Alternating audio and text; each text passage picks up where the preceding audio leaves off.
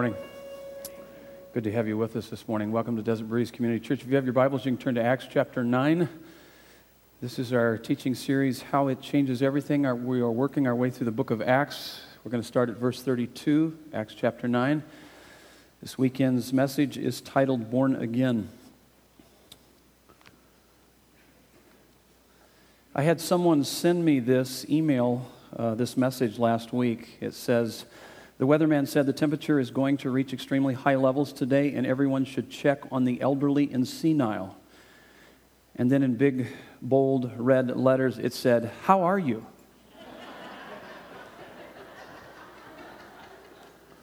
I had two people send that to me, and uh, they are no longer my Facebook friends. I appreciate your concern for me, though. And uh, so, just before we get into our study this morning, turn to the person next to you and say, How are you?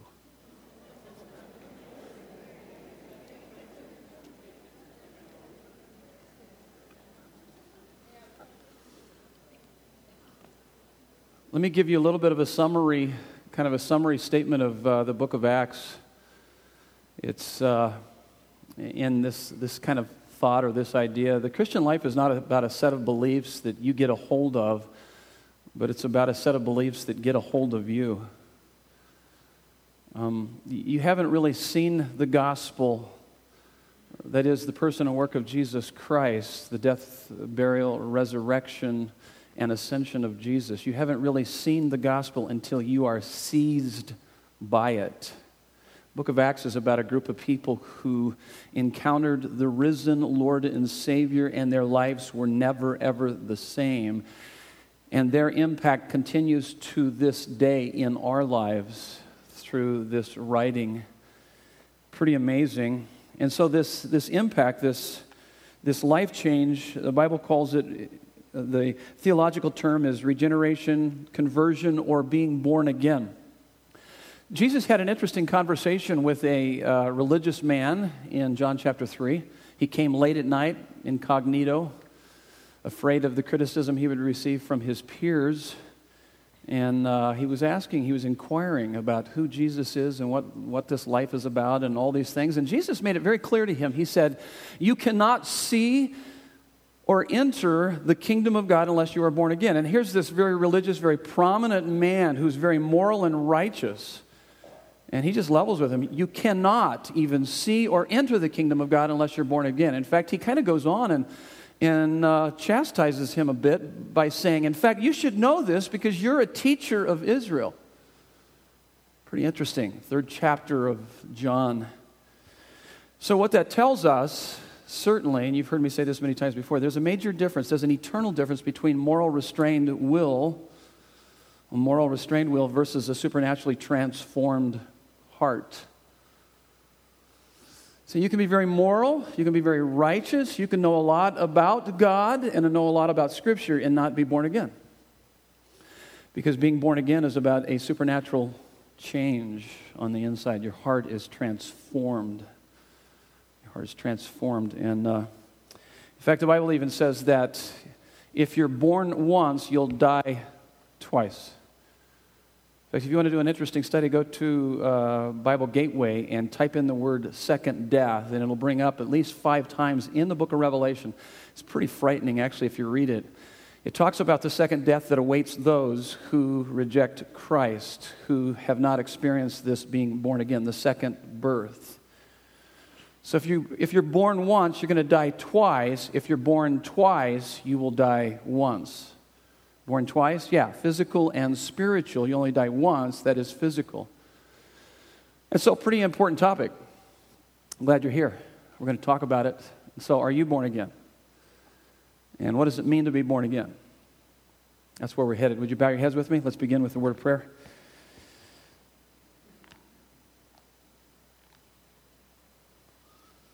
Father God, um, this created world your inspired word reveals your breathtaking glory.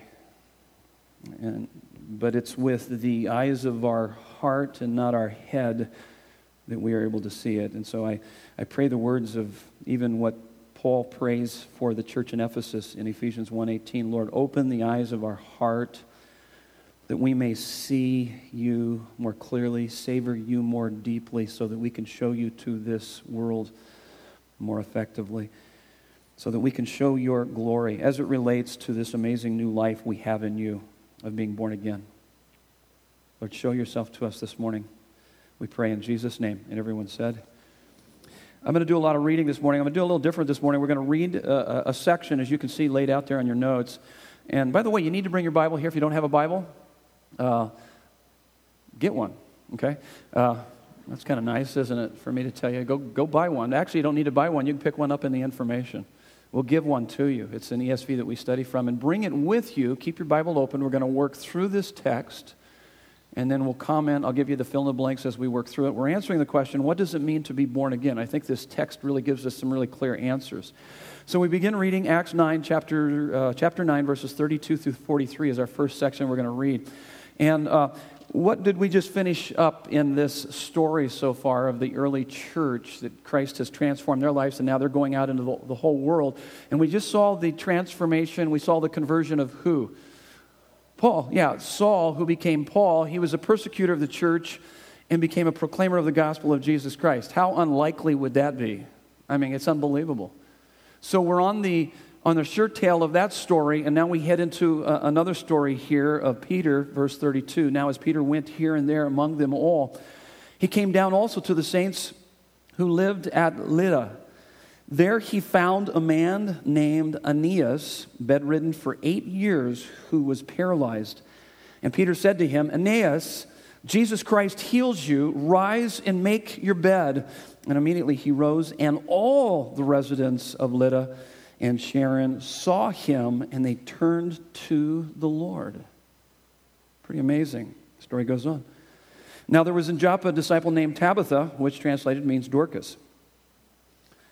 She was full of good works and acts of charity. And in those days she became ill and died. And when they had washed her, they laid her in an upper room. Since Lydda was near Joppa, the disciples, hearing that Peter was there, sent two men to him, urging him, Please come to us without delay. So Peter rose and went with them. And when he arrived, they took him to the upper room. And all the widows stood beside him, weeping and showing tunics and other garments that Dorcas made while she was with them. But Peter put them all outside. Probably needed to do that just to concentrate, huh? All the noise and ruckus that was going on in there. And knelt down and prayed, and turning to the body, he said, Tabitha, arise. And she opened her eyes, and when she saw Peter, she sat up, and he gave her his hand and raised her up. Then, calling the saints and widows, he presented her alive. And it became known throughout all of Joppa, and many believed in the Lord. And then, this is important, important point here. And he stayed in Joppa for many days with one Simon, a tanner. So, what we have going on here is God's beginning to work in Simon, that is Peter's heart. He's a bit racist, you need to know. And you will see this unfold as he's working through his own racism and his issues. But he, for him to stay with a, a, a tanner, a man who deals with dead animals, uh, that's pretty unusual for a Jew. So you see God's already working there. So some pretty profound things here. Here's the first to fill in the blank on your notes. What does it mean to be born again? I think it's very clear. It's not just in these verses, but it's throughout the book of Acts. Jesus Christ is alive and living in you today. Romans 8:11. Well, let me let me uh, back up there just before this. Uh, it, it's important for us to understand that as we study through the book of Acts, it's almost a mirror image of what, if you're to read through the four Gospels, you're going to see a lot of similar, uh, similar words that are being spoken by the disciples, uh, that were spoken by Jesus, and even deeds that are done by the disciples that were done by Jesus. And so the words and deeds of these disciples emulated their Lord and Savior. Why is that? Why do we see that throughout the book of Acts? Because Jesus Christ is alive and living in them. And that's what it means to be born again. That's, that's one aspect of it. Now, let me go to the verses. I got some verses there. Uh, Romans 8.11, uh, Paul writes, he says, The Spirit that raised Christ from the dead, if the Spirit that raised Christ from the dead dwells in you, then the Spirit that raised Christ from the dead will make alive your mortal body. Now, think about that thought just for a minute. If the Spirit that raised Christ from the dead dwells in you, well, that's pretty significant. And he says it, that, the Spirit will make alive your mortal body. It will make a drastic difference in your life. Paul says in uh, Galatians 2.20, he said, uh, I have been crucified with Christ. So he's talking about this identifying with the substitutionary death, burial, resurrection of Jesus Christ. It's called substitutionary atonement. It's a big theological idea and concept that when you're getting baptized, in essence, you're identifying with the substitutionary death of Jesus. He died for you, and He gave you His righteousness. So I've been crucified with Christ. It is no longer I who lives but it's Christ who lives in me, and the life that I now live, I live by faith in the Son of God who loved me and gave himself for me. So, what motivates my life is faith and love. There's this exchange that took place that I'm, I've got Christ living in me through the work and the power of the Holy Spirit, is what he's saying. By faith, and I'm motivated out of love to live that kind of life and, and reflect him. Jesus, before he hung on the cross, he was with his disciples, called the upper room discourse as he hangs out with his disciples, gives them a lot of pretty significant stuff. One of the things that he says, he says, If you believe in me, greater works will you do. You mean to tell me that I'm going to do greater works than Jesus? Yeah, all of us together will. In fact, Jesus can only be in one place at one time. And so, what he's saying is that we will actually represent Christ on this planet. And, and the greater works is in the fact that if there's about a billion people who claim to be Christians, everywhere there's a Christian is the presence of Jesus. Jesus Christ is alive and living in you and I today if we have put our faith in the Lord Jesus Christ. It's pretty significant. It's pretty significant.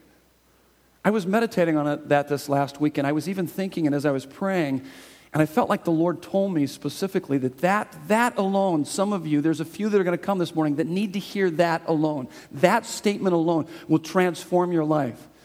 That when you put your faith in Jesus Christ, that Jesus Christ is alive and living in you right now. Now think about the things that you're facing. What are, what are some obstacles that you're struggling with? Is it financial? Is it relational? Is it a physical struggle? It doesn't matter. because Jesus Christ is alive and living in you right now. That's amazing. Do you understand the weight of that, the glory of that? I mean, these guys, everywhere they went, they knew that Jesus was with them. That's why they were so aggressively praying for people. I think we forget that, therefore, we don't pray as aggressively as we could or should not only for our own needs, but for the needs of those around us. Jesus Christ is alive and living in you today, no matter what you're facing. His power in you is greater than anything that you'll ever face. That's a fact. Do you believe that? Now, how do you, how do you get that? How do you begin to live in the reality of that? I mean, last week, uh, I struggled with that reality because I got stressed out. I had all these things piling on, but I had to take a moment and kind of withdraw inwardly and say, wait a minute, wait a minute, time out. Jesus Christ is alive and living in me today. And I began to draw upon that resource, the reality of that truth. Because in, that, in those moments, all the, all the stressors in my life were much bigger than the reality of Jesus Christ being alive and living in me today. Sometimes we need to do that. That's why you come to church. That's why we read our Bible. That's why we pray. we, we need that. I need to be reminded of that. And I'll tell you what, I mean, you will, you will, go, you will go hard after life. You know, sit back and wait and let life happen to you. You're going to aggressively take the gospel to, the, to this world, to your neighborhood, to where you work, wherever it might be. When someone has a need, you begin to pray for them. You ask them, Can I pray for you? That's what you have happening here with the disciples. So, how do you get there? Well, here's how I, I believe that you, you get to this place is that, is that the gospel isn't about how dedicated we are. It's not about mustering up more dedication. Okay, Pastor, I'm going to be more dedicated. No, that's not what the gospel is about. It's not about, about how dedicated we are to Christ, but it is, it is about how our coming alive to his total dedication to us through the cross and showing it by living fully satisfied in him. See, you can't just see this, you've got to be seized by this. You've got to realize what he did on the cross for you. He loves you. And so some of you came here today and you just needed to hear that. And I'm telling you, whatever you're facing, Jesus Christ is alive and living in you, in you today, if you have put your faith in him.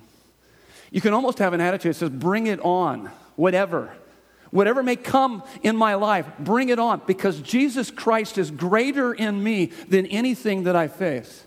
See, that would be the attitude. If you really understood this idea, we sang the song, if God is for us, who can be against us? If you really begin to embrace that truth and live in the reality of it, it's one thing to have the head knowledge, it's another thing to have the heart knowledge. We talk about the heart knowledge all the time. So it's not just, just getting a grip on those truths, it's that those truths get a grip on you. You begin to hear that song for the hundredth time, and before long, it just begins to take hold of your life. Or you begin to read that text, or you meditate on a particular text of Scripture. And that's how it often happens with me. Because as I was going through this Scripture this last week, and as I meditated on that, it took an, a while before the reality of that Jesus Christ is alive and living in me today. So, what do I need to fear? What are you sweating? What are you sweating? I'm telling you, you don't need to sweat that stuff. He loves you. Oh, how he loves you. and, and, it hits us at strange moments, like when we're doing announcements. You know, like Scott was up here and all of a sudden he's just overwhelmed with that. I don't know what it is. It's just, there are times you just get, you just, all of a sudden it goes from head to heart and you could be doing some, you know, whatever it might be, but God just gets a hold of your heart. And it just, it, it infuses you with confidence. You sense his presence. You have the assurance the assurance of that, the, the assurance of the cross. So that's what it means to be born again. Is that you begin to live with this reality, and it's, it's this aggressive reality. Jesus Christ is alive and living in you today. Let's continue reading chapter 10. We're going to get through this whole chapter today. We will. And uh, it'll be fun because there's some great stuff here. And at Caesarea, there was a man named Cornelius, a centurion, and Uh, of what was known as the Italian cohort. Now, notice this what it says, how it describes him. A devout man who feared God with all of his household, gave alms generously to the people, and prayed continually to God. About the ninth hour of the day, he saw clearly in a vision an angel of God came in and, and say to him, Cornelius. And he stared at him in terror and said, what is it, Lord?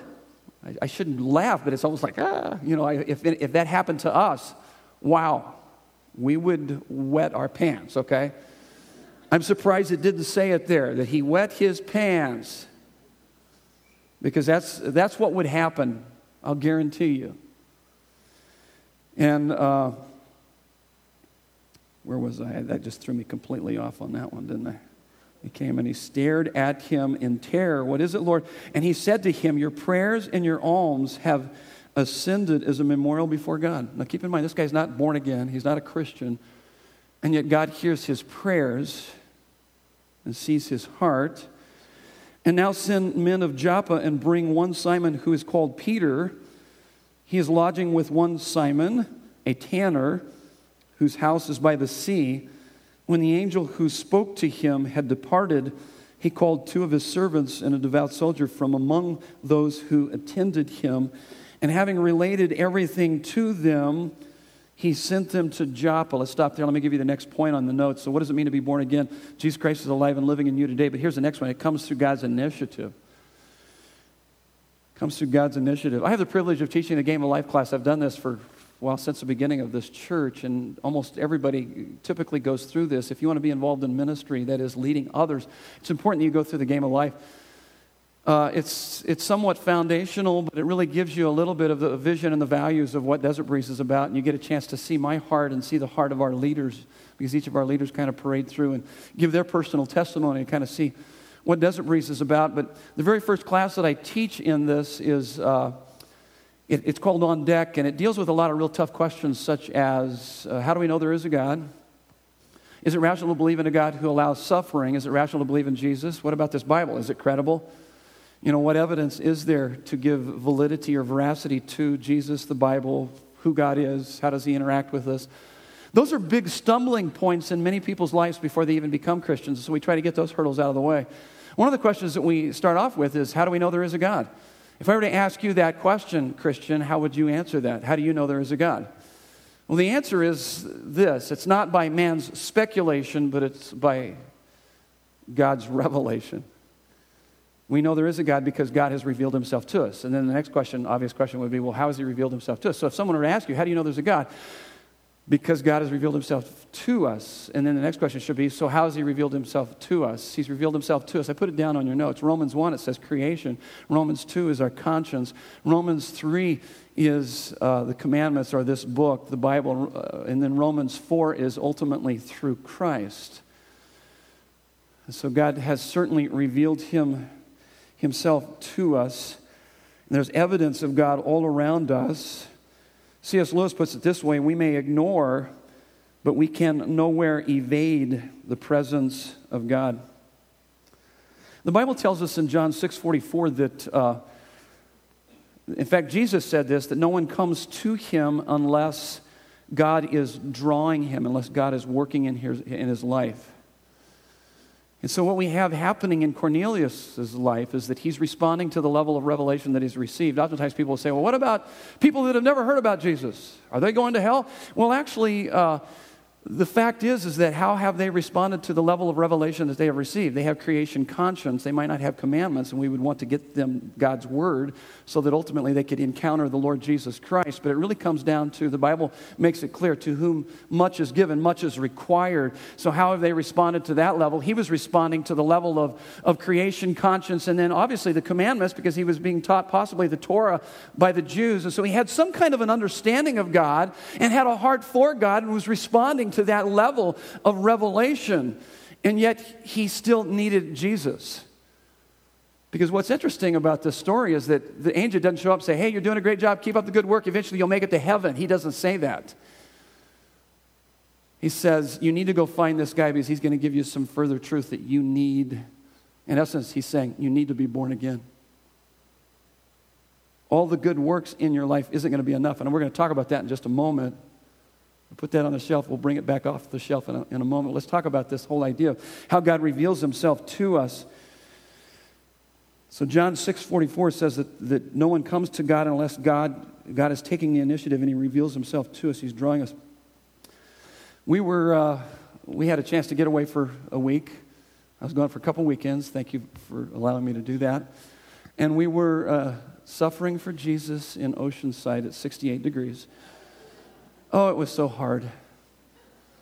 But uh, it was a great time to get away. But there's something that we do traditionally. I have my kids there and family and grandkids, and we'll take this long walk. It's about a half mile and then another quarter of a mile out on the pier there in Oceanside from where we're staying. And we'll take the walk and we'll go out to Ruby's and have milkshakes. Anybody ever have a Ruby milkshake? Yum. They're good. And so while we were heading out there, I was kind of getting ahead of the pack and overheard my grandson. He had a hold of his grandma's hand. He's four year old Braden. He said, Grandpa, Grandpa, don't get too far out there. You're going to get lost.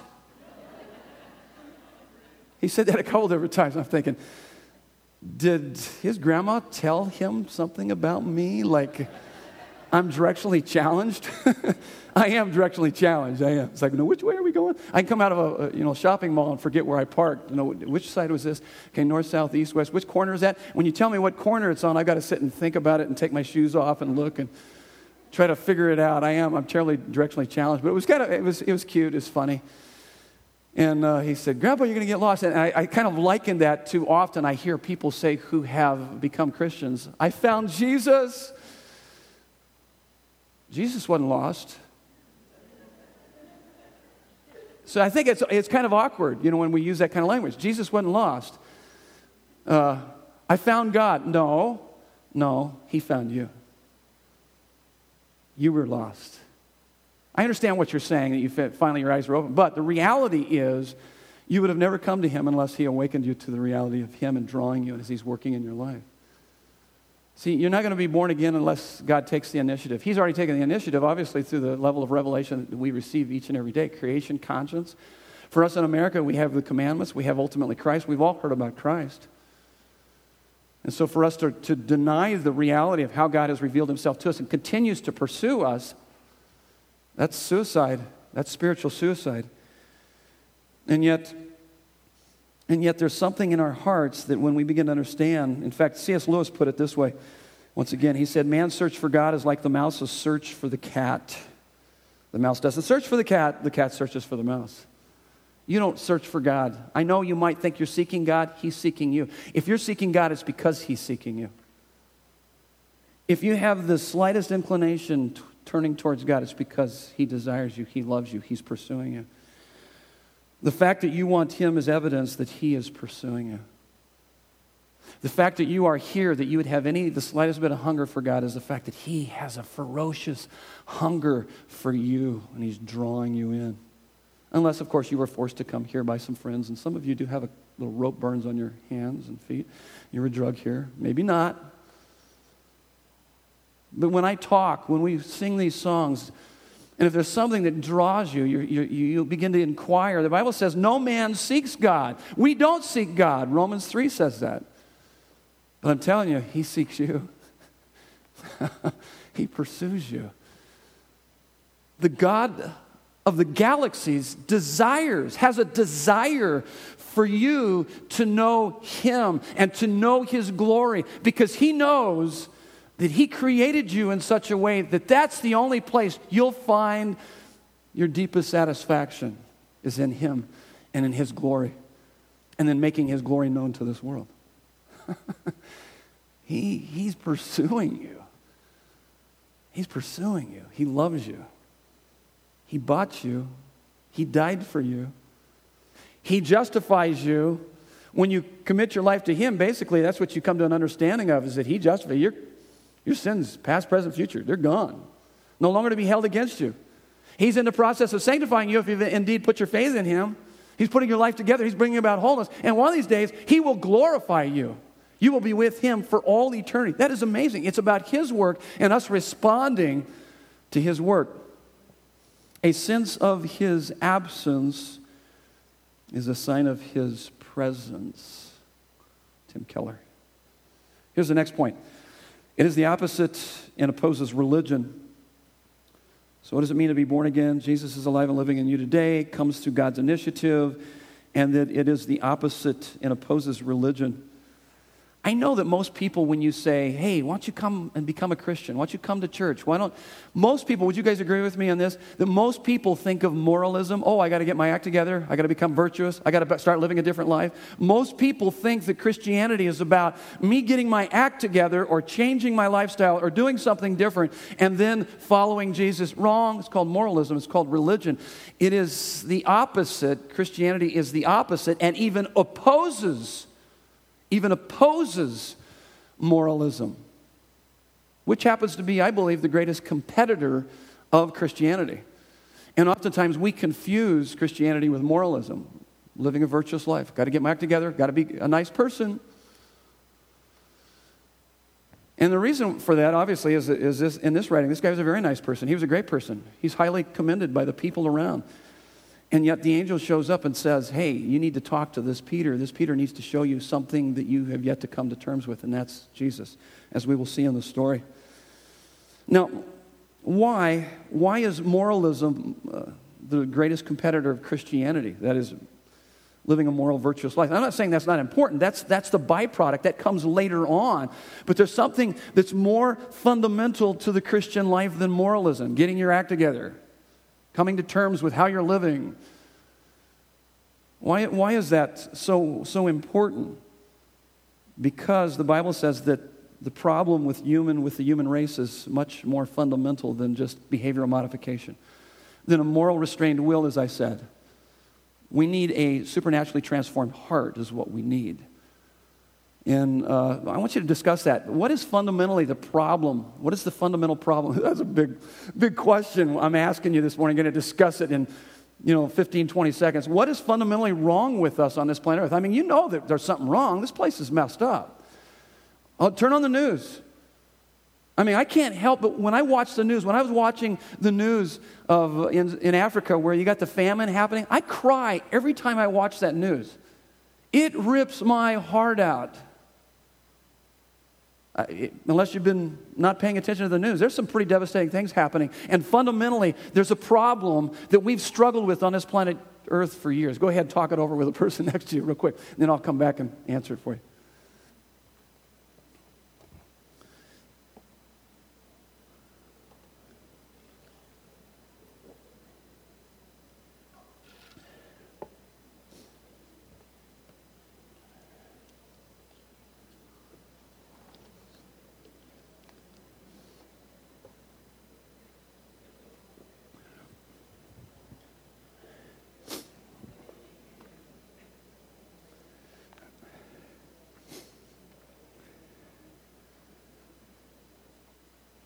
Can anybody know what's fundamentally wrong with us? Why do we have the problems we have personally, individually, but also community wise?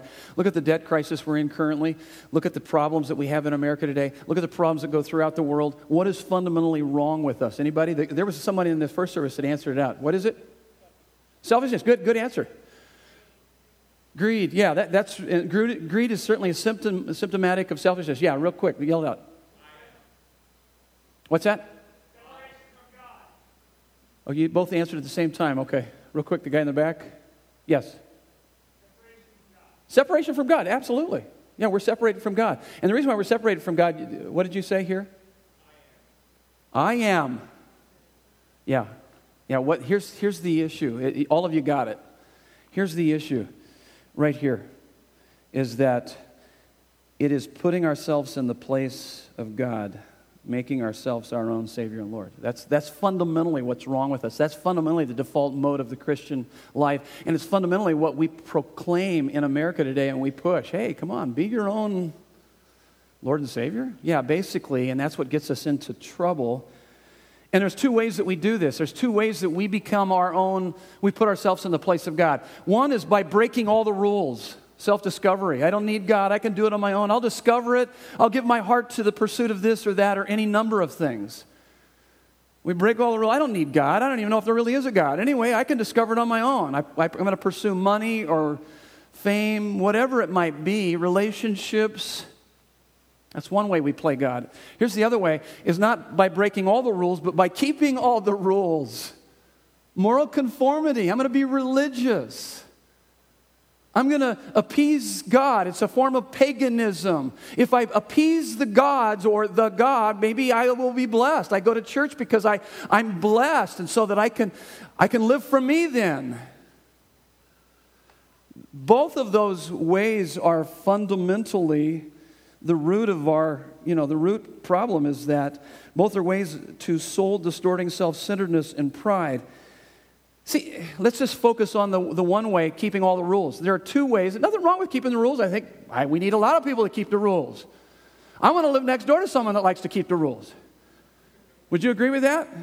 And that their kids keep the rules. They don't come in and break into my home and steal my stuff. And I mean, I like when people keep the rules. We want people to keep the rules. The problem is there's two reasons why people keep the rules. So there's two ways that we play God, but out of the, the one of breaking of keeping the rules, there's two reasons why people keep the rules. And the one way is religion. I obey, therefore I'm accepted by God. So if I obey, God will accept me Oh, praise God, you have just now become the elder brother in the prodigal son story in the 15th chapter of Luke. I know I sound a little cynical, but that's a bad, I was there, I've been there. I, that's the default mode of my heart. See, this is the elder son who left the father without leaving the farm. And he had an attitude of entitlement and feeling like, Dad, you are indebted to me because I've been a good boy. You, you see? That's, that's the one way that we, we obey the rules. It's called religion. And by the way, that, that creates an attitude not only of an entitlement and that you are forever indebted to me, God, but it creates anger when things don't go the way you think they should go because, hey, I went to church, I read my Bible, I prayed, I did some nice things, and this is what I get? I get cancer, I lose my job, I, where are you, God? So that's that elder brother mindset. There's also pride because when you hit the punch list, when you're doing all the right things, then you look down on others that aren't. Hey, I'm, I'm more, I don't go to movies like that. I'm more spiritual. See, there, there's this, because, I don't, because you don't go to those movies or whatever, whatever it is. And then there's this joyless compliance to rules. So the first way that we keep all the rules is by being religion, religious. I obey, therefore I am accepted by God. But, but then here's the gospel. Here's another reason why you, want to, you would want to keep the rules. The gospel says, I'm accepted by God through what Christ has done. Cross. He's done that for me. Therefore, I obey him. Can you see the difference? I don't obey him to get his blessing. Listen, you have his blessing. Oh my goodness. Do you have any idea what he's accomplished for you? And you don't earn it. You can't earn it. There's no way you could ever earn it. You just enter into it by faith through Jesus.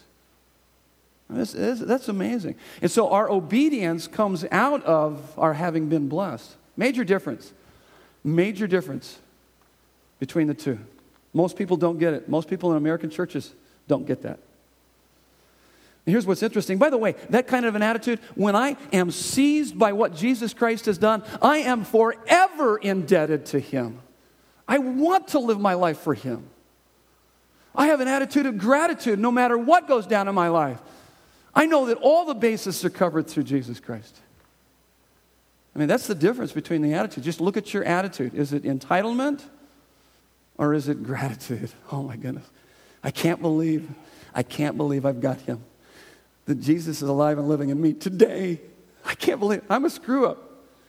I did some really bad things and said some bad things. Okay, join the party. We all did. We all do. But He loves us. He loves us. And that begins to transform our, our hearts and our minds and our lives. Cornelius, though devout, feared God, with his household, gave alms generously, prayed continually, still needed to be born again. Now, I started thinking about this this last week. Uh, I was trying to understand. If you think that somehow you can earn a right standing with God, I, I likened it to this. This is what I what I tweeted. I'm a tweeter. Yes, I am. And if you want to follow me or follow uh, our church, we will keep you up to speed with. I, I, all I do is tweet a lot of thoughts about what I'm going to be talking on in the next week, uh, just to kind of prime you a little bit. A lot of these, if you've been following me, you're going to hear a lot of the same things I've already said to you this last week. If you follow our church, the following week after we do a study, uh, we send out a lot of the growing notes and a lot of thoughts to just kind of bring that back to your thoughts. But this is what I put down. I said, thinking you can erase your sin debt to God with your good works is like trying to erase the national debt with your pocket change. by the way, by the way, on that, I put this site you, you could go to so you could be sick to your stomach. It's US Debt Clock. Just type in US Debt Clock, do a Google search on that. And what you'll see these numbers flashing every three seconds. We right now are going in debt of $100,000 every three seconds, every three seconds, every three seconds. We are going, it made me sick. It made me sick. But that's a dim glimpse of how it should make you sick if you don't know Jesus and the debt you owe an eternal, holy, righteous God. And there is no way that you can pay that debt. The debt that you owe an eternal God should, should sicken you more than the debt that we owe here in America today. If you really understood that, and that would stir you, and that would create even greater greater amount of unspeakable glorious joy when you look at the cross and go, wow, he paid it for me. And he will never, ever, ever hold any of my sin against me. That's what Romans 8 1 says. That's amazing. That's an amazing truth. And so that's that. That's that one. Let me hit you. Uh, let, let's continue reading. This is a long section here, so hang in there with me. Turn to the person next to you real quick and say, Are you okay? Real quick. Are you okay? Okay, because you're going to need to be okay because we're going to hit a lot of, uh, a lot of scripture here. I love studying a scripture like this, kind of working through it. So uh, let's go through 9 through 35. So you got so you've got this Cornelius, God showed up, he dispatched some of his guys to go find Peter. So God's going to be working in Peter's heart. So here's we, we've got the stories. We pick up the story, verse 9, chapter 10. The next day, as they were on their journey and approaching the city, Peter went up on the housetop about the sixth hour to pray. And he became hungry and wanted something to eat, but while they were preparing it, he fell into a trance. Low blood sugar? Um, probably not. I mean, I think he's praying and that, but you kind of start thinking that, wow, he's hungry, he's starving. And he says, and saw the heavens opened and something like a great sheet descending, being let down by its four corners upon the earth. In it were all kinds of animals and reptiles and birds of the air. So it's kind of a bizarre thing that he sees here. God's trying to make a point to him. He's certainly having a God encounter here. And there came a voice to him Rise, Peter, kill and eat. But Peter said, By no means, Lord, for I have never eaten anything that is common or unclean. And the voice came to him again the second time What God has made clean, do not call common. And this happened three times, and the thing was taken up at once to heaven. So, so uh, it took a little while for Peter to get the story of this. You can study back in Leviticus where they had these where the, the nation of Israel wouldn't er, eat certain things and all that. But what, what God is saying here, this has all been fulfilled in Jesus Christ. And so he's living kind of still a legalistic life. He's isolating himself from Gentiles. They're unclean, and we're trying to be clean. And so it's kind of an interesting, we'll get into it over the next coming weeks. Even more on this. And he's going to talk more about it next, next week as we study the text. We're going to find out a little bit more about this whole idea. So he's, he's being racist, certainly, in this, in, in his approach. But God's going to set him free and bring freedom to him. And he says, This happened three times, and the thing was taken up at once to heaven. Now, while Peter was inwardly perplexed, so he's trying to figure this out as to what the vision that he had seen might mean. Behold, the men who were sent by Cornelius, having made inquiry for Simon's house, stood at the gate and called out to ask whether Simon who was called Peter was, was lodging there. And while Peter was pondering the vision, the Spirit said to him, So he's pondering the vision. He's trying to figure out, okay, what's this? So all of a sudden, the Holy Spirit speaks. By the way, in about two to three weeks, we're going to talk about how the Holy Spirit speaks to us, how to hear God's voice more clearly. The Holy Spirit is speaking to him here. He says, Behold, three men are looking for you. Rise and go down and accompany them without hesitation, for I have sent them. And Peter went down to the men and said, I am the one you are looking for. What is the reason for your coming? And they said, Cornelius, a centurion, an upright and God fearing man, who is well spoken of by the whole Jewish nation, was directed by a holy angel to send for you to come to his house and to hear what you have to say. So he invited them in to be his guest. The next day he rose and went away with them. And some of the brothers from Joppa accompanied him. And on the following day they entered Caesarea. Cornelius was expecting them. Now, check this out. He is, Cornelius is so excited about this. Cornelius was expecting them and had called together his relatives and close friends. I mean, he's gathered a whole group. Man, God's gonna, God showed up to me and he's going to reveal something to me, and I'm going to tell everybody about this. And when Peter entered, Cornelius met him and fell down at his feet and worshiped him. Look at Peter's attitude. But Peter lifted him up, saying, Hey, hey, wait, stop, stand up. I too am a man and as he talked with him, he, in essence, Peter said, I'm not the big deal. I'm going to tell you about the big deal. I'm going to tell you about who, who God is. I'm nothing. I'm just the signpost. That's what he's saying. That's what we always need to remember. Peter shows a great deal of humility here. I'm just a vehicle of God, I'm a signpost for God. And as he talked with him, he went in and found many persons gathered, and he said to them, You yourselves know how unlawful it is for a Jew to associate with with or to visit anyone of another nation, but God has shown me that I should not call any person common or unclean. So when I was sent for, I came without objection. I asked then why you sent for me, and Cornelius said, Four days ago, about this hour, I was praying in my house at the ninth hour, and behold, a man stood before me in bright clothing and said, Cornelius, your prayer has been heard, and your alms have been remembered before God. Send therefore to Joppa and as for Simon, who is called Peter, he is lodging in the house of Simon, a tanner by the sea. So I sent for you. By the way, we're reading all of this because everything in this book is important for us to read, even as we kind of uh, labor through this, it's really important. The, the writer here is showing us this is critical, this is significant. God's doing something here. And so I sent for you at once, and you have been kind enough to come. Now, therefore, we are all here in the presence of God to hear all that you have been commanded by the Lord. And look at these next two verses. So Peter opened his mouth and said, Truly, I understand that God shows no partiality. That's a, that's a big thought there if you took that and just kind of meditated on that. But in every nation, anyone who fears him and does what is right is acceptable to him. So it's pretty interesting what he says here. Let me give you the next fill in the blank here. The being born again comes, oh, I'm sorry, being born again, it is based on God's unmerited favor. It's by grace. So, what does it mean to show no favoritism? I, I was grappling with this, this last week. What does that mean? And uh, James chapter 2, verses 1 through 4 gives us a good example of that because James tells the church, he says, when someone comes in and they're wearing a gold ring and they really look like they're all dressed up and they really look good, don't run to them and kiss up to them and kind of neglect a person that maybe isn't dressed, you know. So don't, don't make judgment based on superficial reasons, things like that, showing favoritism.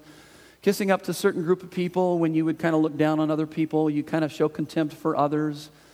If, uh, if someone has a lot of money and you, he's got a lot of money, or look at him, or, you know, uh, you see this happen in, in churches all the time. The church will pack out because they bring a big name guy. There's almost kind of this showing of favoritism to a certain degree, like, hey, he's really something. And in God's eyes, he's not anything really in the sense, unless he has put his faith in, in in Christ that, that God shows no favoritism. God doesn't elevate one person above another, is what it said. I was, I was grappling with that, trying to understand it. So I asked my wife this last week, I said, So what does that mean? I've been thinking about it for a real long time. And so in Nancy's wisdom, this is what she said. She's, she's so brilliant in so many different ways, besides the fact that she married me. But other than that, uh, uh, actually, yeah, that had nothing to do with her brilliance, but she was. Uh, but this is what she said We are all his favorites through faith in Jesus. We are all his favorites through faith in Jesus.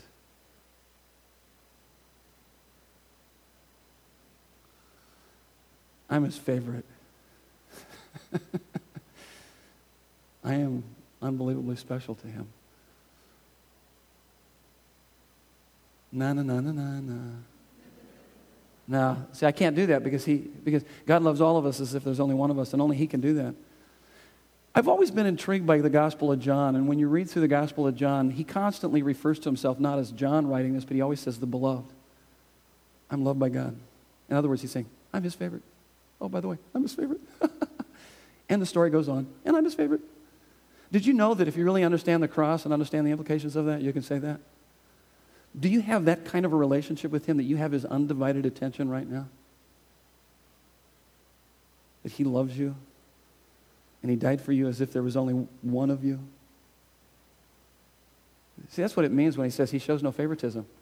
God doesn't have a secret society of intimate friends. A lot of times people come to me thinking that I have some kind of hotline between God and I. You know, like, I know if Pastor Rick can come pray, and listen, you have that too through Jesus. and so, that's, that's what it means by that.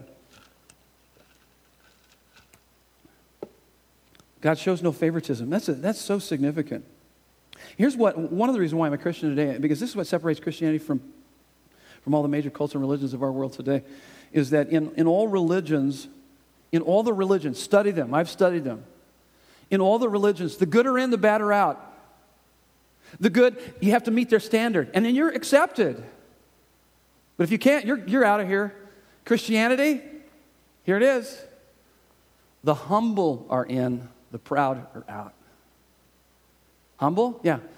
Acknowledge your need. Come to the Savior. You're in. He died for you. Yes, I want that. You're in. That's it. So let me ask you this which one is more exclusive. Oftentimes people say, well, Christianity, they're so exclusive, you know, Jesus, you know, only through Jesus. And all, you know, they, they it. No, no, no, no. If you understand the gospel, the Christianity is the most inclusive. It's the most inclusive of every belief system. No other belief system compares. The good are in, bad are out. Christianity, the humble are in, proud, gone. God opposes the proud, He gives grace to the humble. I'm his favorite. He died for me. He loves me. I could never earn it. I enter into it. I receive it. I bathe in his love. And it transforms my heart. Here's the next part of the story. Now, listen to how he gives the gospel here. Okay pretty significant because the next fill in the blank is it comes through the preaching of the gospel of Jesus Christ. So that's how we're born again, is through the gospel of Jesus. So he, he gives, so he just told him, God shows no favoritism, verse 36. And as for the word that he sent to Israel, preaching good news of peace through Jesus Christ. So we have, we have access to the throne room of God through Jesus Christ. I have peace with God through Jesus Christ. You, he is Lord of all. You yourselves know what happened throughout all Judea, beginning from Galilee after the baptism that, that John proclaimed so he's appealing to the fact you guys know about this Jesus. You heard about this Jesus. You are living in an era right now, that's what these guys are, that you've heard about him. So he's appealing to the, the fact that they've heard this, this message and this story about Jesus. And then he goes on and says in verse 38 how God anointed Jesus of Nazareth with the Holy Spirit and with power, and he went about doing good, doing good and healing all who were oppressed by the devil, for God was with him. and we are witnesses of all that, that he did. So now he's appealing to the fact that we were eyewitnesses. We had a front row seat. We saw this. We were with him. All that he did, both in the country of the Jews and in Jerusalem, they, they put him to death by hanging him on a tree, but God raised him up on the third day and made him and made him to appear, not to all the people, but to us who had been chosen by God as witnesses. Now, notice this, he even says, not only that, we ate with him, we drank with him after he rose from the dead, and he commanded us to preach to the people and to testify that he is the one appointed by God to judge the living and the dead. He's going to come back and he's going to judge everyone. To him, all the prophets. So now he appeals to the, the scriptures. He said, This was a prediction. Read the scriptures. The prophets predicted this Messiah coming, and he fulfilled these prophecies. And he says, Prophets bear witness that everyone who believes in him receives forgiveness of sins through his name. And so here's the next fill in the blank. It comes to the preaching of the gospel of Jesus Christ because immediately you see happen in their lives while Peter was still saying these things, the Holy Spirit fell on all who heard the word. Let's talk about this whole idea of the preaching of the gospel of Jesus Christ.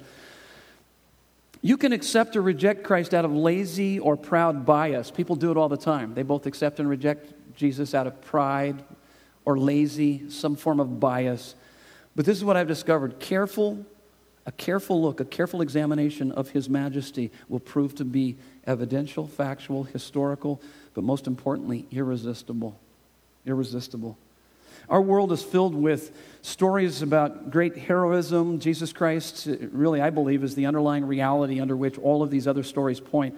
He is the ultimate hero your heart longs for when we watch those movies, read those books, or hear the stories. This last week, actually, yesterday, I heard on the news, Fox News, and uh, it was pretty troubling. A military helicopter was shot down in eastern Afghanistan, killing 31 U.S. Special Operations troops, most of them from the elite Navy SEALs unit that killed Al Qaeda leader Osama bin Laden, along with seven Afghan commandos. It was the deadliest single incident for American forces in the decade long war. Heroes. To give us freedom. That's why my utmost respect goes to our military police officers and firefighters. My wife and I were in In N Out Burger enjoying a hamburger, and we began to talk about this, what had gone down yesterday, and we both looked at each other. And I, I, I, told her, I said, you know what? People are bawling their eyes out right now because they've been devastated by the loss of these guys. There's families, there's kids that aren't going to have a daddy. And we both started crying in In-N-Out Burger. we enjoyed the hamburger that much more because we realized, you know what? Even being an In-N-Out Burger, we're there because of the freedoms that are given to us because of those that lay down their lives for us. There, there are heroes, and those stories ultimately point to the greatest hero of all is Jesus. I'm going to show you a, uh, it's about a four or five minute video real quick, and we're going to wrap it up, but it's, uh, it's the uh, latest Medal of Honor winner. I want you to hear his story, and then we're going to tie it to the rest of this and we'll finish it up. Watch this. Tonight, America has a new Medal of Honor recipient, Sergeant First Class Leroy Petry, who, upon receiving the nation's highest military honor from President Obama this afternoon, said he is humbled to be singled out. Brian now joins us with an exclusive interview with one of the brave. Well, Ann, that's right. Leroy Petry always wanted to be a soldier growing up in New Mexico, and he succeeded. U.S. Army Ranger, six tours of duty in Afghanistan, two in Iraq. We sat down with him in Washington a few weeks back for the exclusive interview prior to his receiving the Medal of Honor. It was for an action in Afghanistan in a courtyard in the middle of a firefight. A grenade lands next to him and his young soldiers. He did what instinct told him to do, picked up the grenade, threw it, lost his hand and part of his arm as a result. As you'll see, he has the modesty that all of the now 85 living recipients of this medal possess. I remember it vividly. It was, uh, I sat up, I grabbed it, and it was uh, like somebody had taken a circular saw and just taken it off right there. And I remember the smells. I could smell the burning of the flesh. It was it was unreal. But again, another weird thought went into my mind. I looked at it and I said, Where's, where's the Hollywood squirt? Why isn't this thing spraying out a country mile? You'd seen your share of movies. Oh yeah, and uh, the next thing kicked in was reality and my training. Hey, got to get this under control. I grabbed a tourniquet, which we keep readily accessible. Was able to put on a tourniquet by myself and uh, got back on the radio, called up for help, let them know the situation and uh, checked on my younger guys. At that point, uh, just waited to see what their response was. Guess what? Your younger guys were alive. Yeah. Had that gone off, would have been a different story. You and them. Yes, sir. Everybody in movies calls a wound, any wound, a ticket out, a ticket home. And in my experience with guys like you, it's a bummer because guys wired like you want to stay in the fight. Yes. That was, was that, that your situation? That was the hardest part. One of our first sergeants at the time that was on the ground with us ran up to me and he said, Hey, come on, we're going to get you out of here. And I kind of hit his arm away and I said, You're not taking me anywhere till you get those SOBs. The worst thing I thought about was I didn't want to see another casualty. Um, we lost a guy that day, uh, Christopher Gathercole. Um, he was coming to aid us at the time and I felt helpless that I couldn't be there with them, staying there with them, and them all cheering me on, saying, "Hey, you're going to be all right." Uh, right there by my side, saying, "Hey, you saved us. Don't worry about it." And it was, it was tough. Very good crutch. Were you right-handed? I was. That was that was the challenge, writing left-handed, but. Uh, my son, who's five, was five at the time, he's you now probably seven. have the same penmanship. We, we, he was getting ready for kindergarten, so I was getting ready with him. we were doing uh, our ABCs and numbers and stuff. And when people approach you and they instinctively stick out their hand to shake your hand, do you have to sometimes say it's okay? It's oh it's... no, I, I actually I enjoy that part. I don't tell people because if they don't notice it, and when they grab it and then they whoa, I like the jump I get out of them. everyone says, "How do you have such a great attitude?" How do you? And a lot of people I've met that were wounded, they have great attitudes too. But at the same time, a lot of these men and women, their limbs are, or their bodies are hurt or severed, whatever. They have their bodies stolen from them almost. Yeah. They're driving down a road and they don't see the enemy. It's just you wake up or you're laying there and you're disfigured now. And yeah. I had the choice to do what I did and fully mentally knowing about what the dangers were. And it was my choice. U.S. Army Ranger Sergeant First Class Leroy Petry, the nation's newest living recipient of the Medal of Honor. Effect. So let me ask you this: What? How do you think his fellow? Yeah, let's give him a hand. I think that's awesome. Praise God. Praise God. How do you think his fellow soldiers uh, feel about him? This guy gave his risked his life for me. Why wouldn't I go into a firefight with him? Why wouldn't I take on the world with this guy?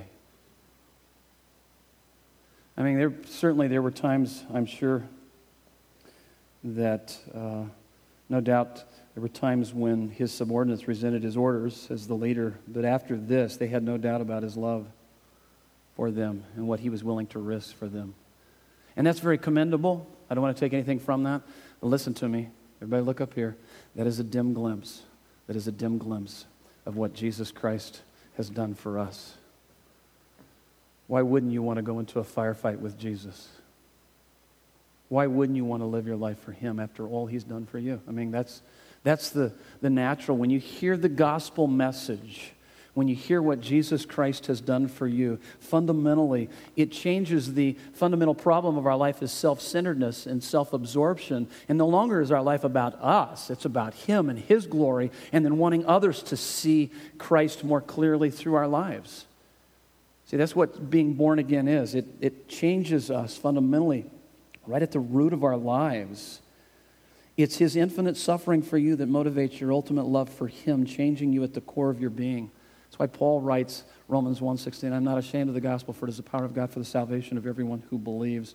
Let me read the last part of this, and we wrap it up. So, this is what will happen as you are born again. Two things that we see in the text. While Peter was still saying these things, the Holy Spirit fell on all who heard the word, and the believers uh, from among the circumcised who had come with Peter were amazed because the gift of the Holy Spirit was poured out even on the Gentiles. So this is very similar to Acts chapter 2. The Holy Spirit was being poured upon the Jews, now the Gentiles.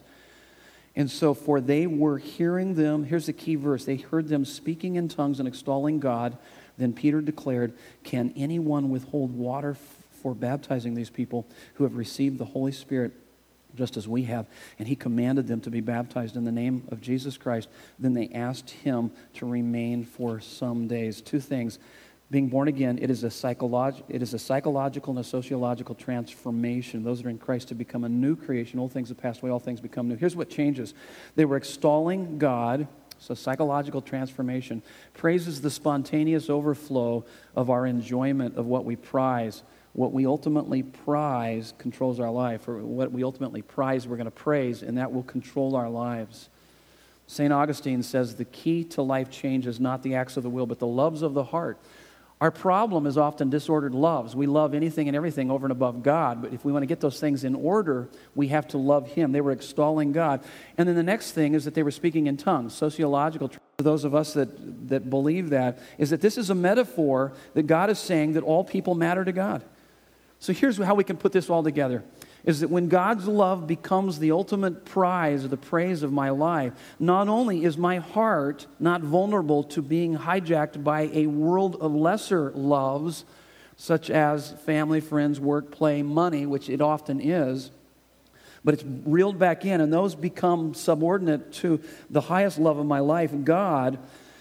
But also, I will no longer lose hope or have contempt for any person, race, or culture because of that. His love will so ravish my heart that I'll live for Him, and then that will overflow my life to others, to every race, culture, person in my life. And that means even my enemies. I can love my enemies because of His extravagant love for me. Would you bow your heads with me? Let's pray. Let's take a moment. God, we are overwhelmed by your presence here and your word and how you have spoken so clearly to us. And uh, the fact that those who put their faith in Jesus, that you are alive in us, living in us today. God, let us see that the, the very slightest little inkling of desire for you is because you desire us. And help us to see it's not about us getting our act together, but coming to you and giving our lives to you. And as you transform our lives, from the inside out, Lord. We give you our lives. And it's based on, on your favor that you give to us by your grace. It's unmerited. And it's through the preaching of, of your word. And so may we preach the gospel to ourselves each and every day of what Jesus Christ has done for us. And may that continue to bring change to our lives psychologically, our hearts, and the, the loves of our hearts, and sociologically, how we relate to others. God, we pray these things in Jesus' name. Amen. Would you stand with me? Let me give you a blessing as you head out of here today. We'll continue on in our teaching series, chapter 11. through this study. Thank you so much for being here with us today. The Lord bless you and keep you. The Lord make his face shine upon you and be gracious to you. The Lord lift up his countenance upon you and give you peace. And may we live in the reality of the fact that those who have put their faith in Jesus Christ, that Jesus is alive and living in you today, today, right now, as you leave this place. In Jesus' name. And everyone said, Amen. God bless you.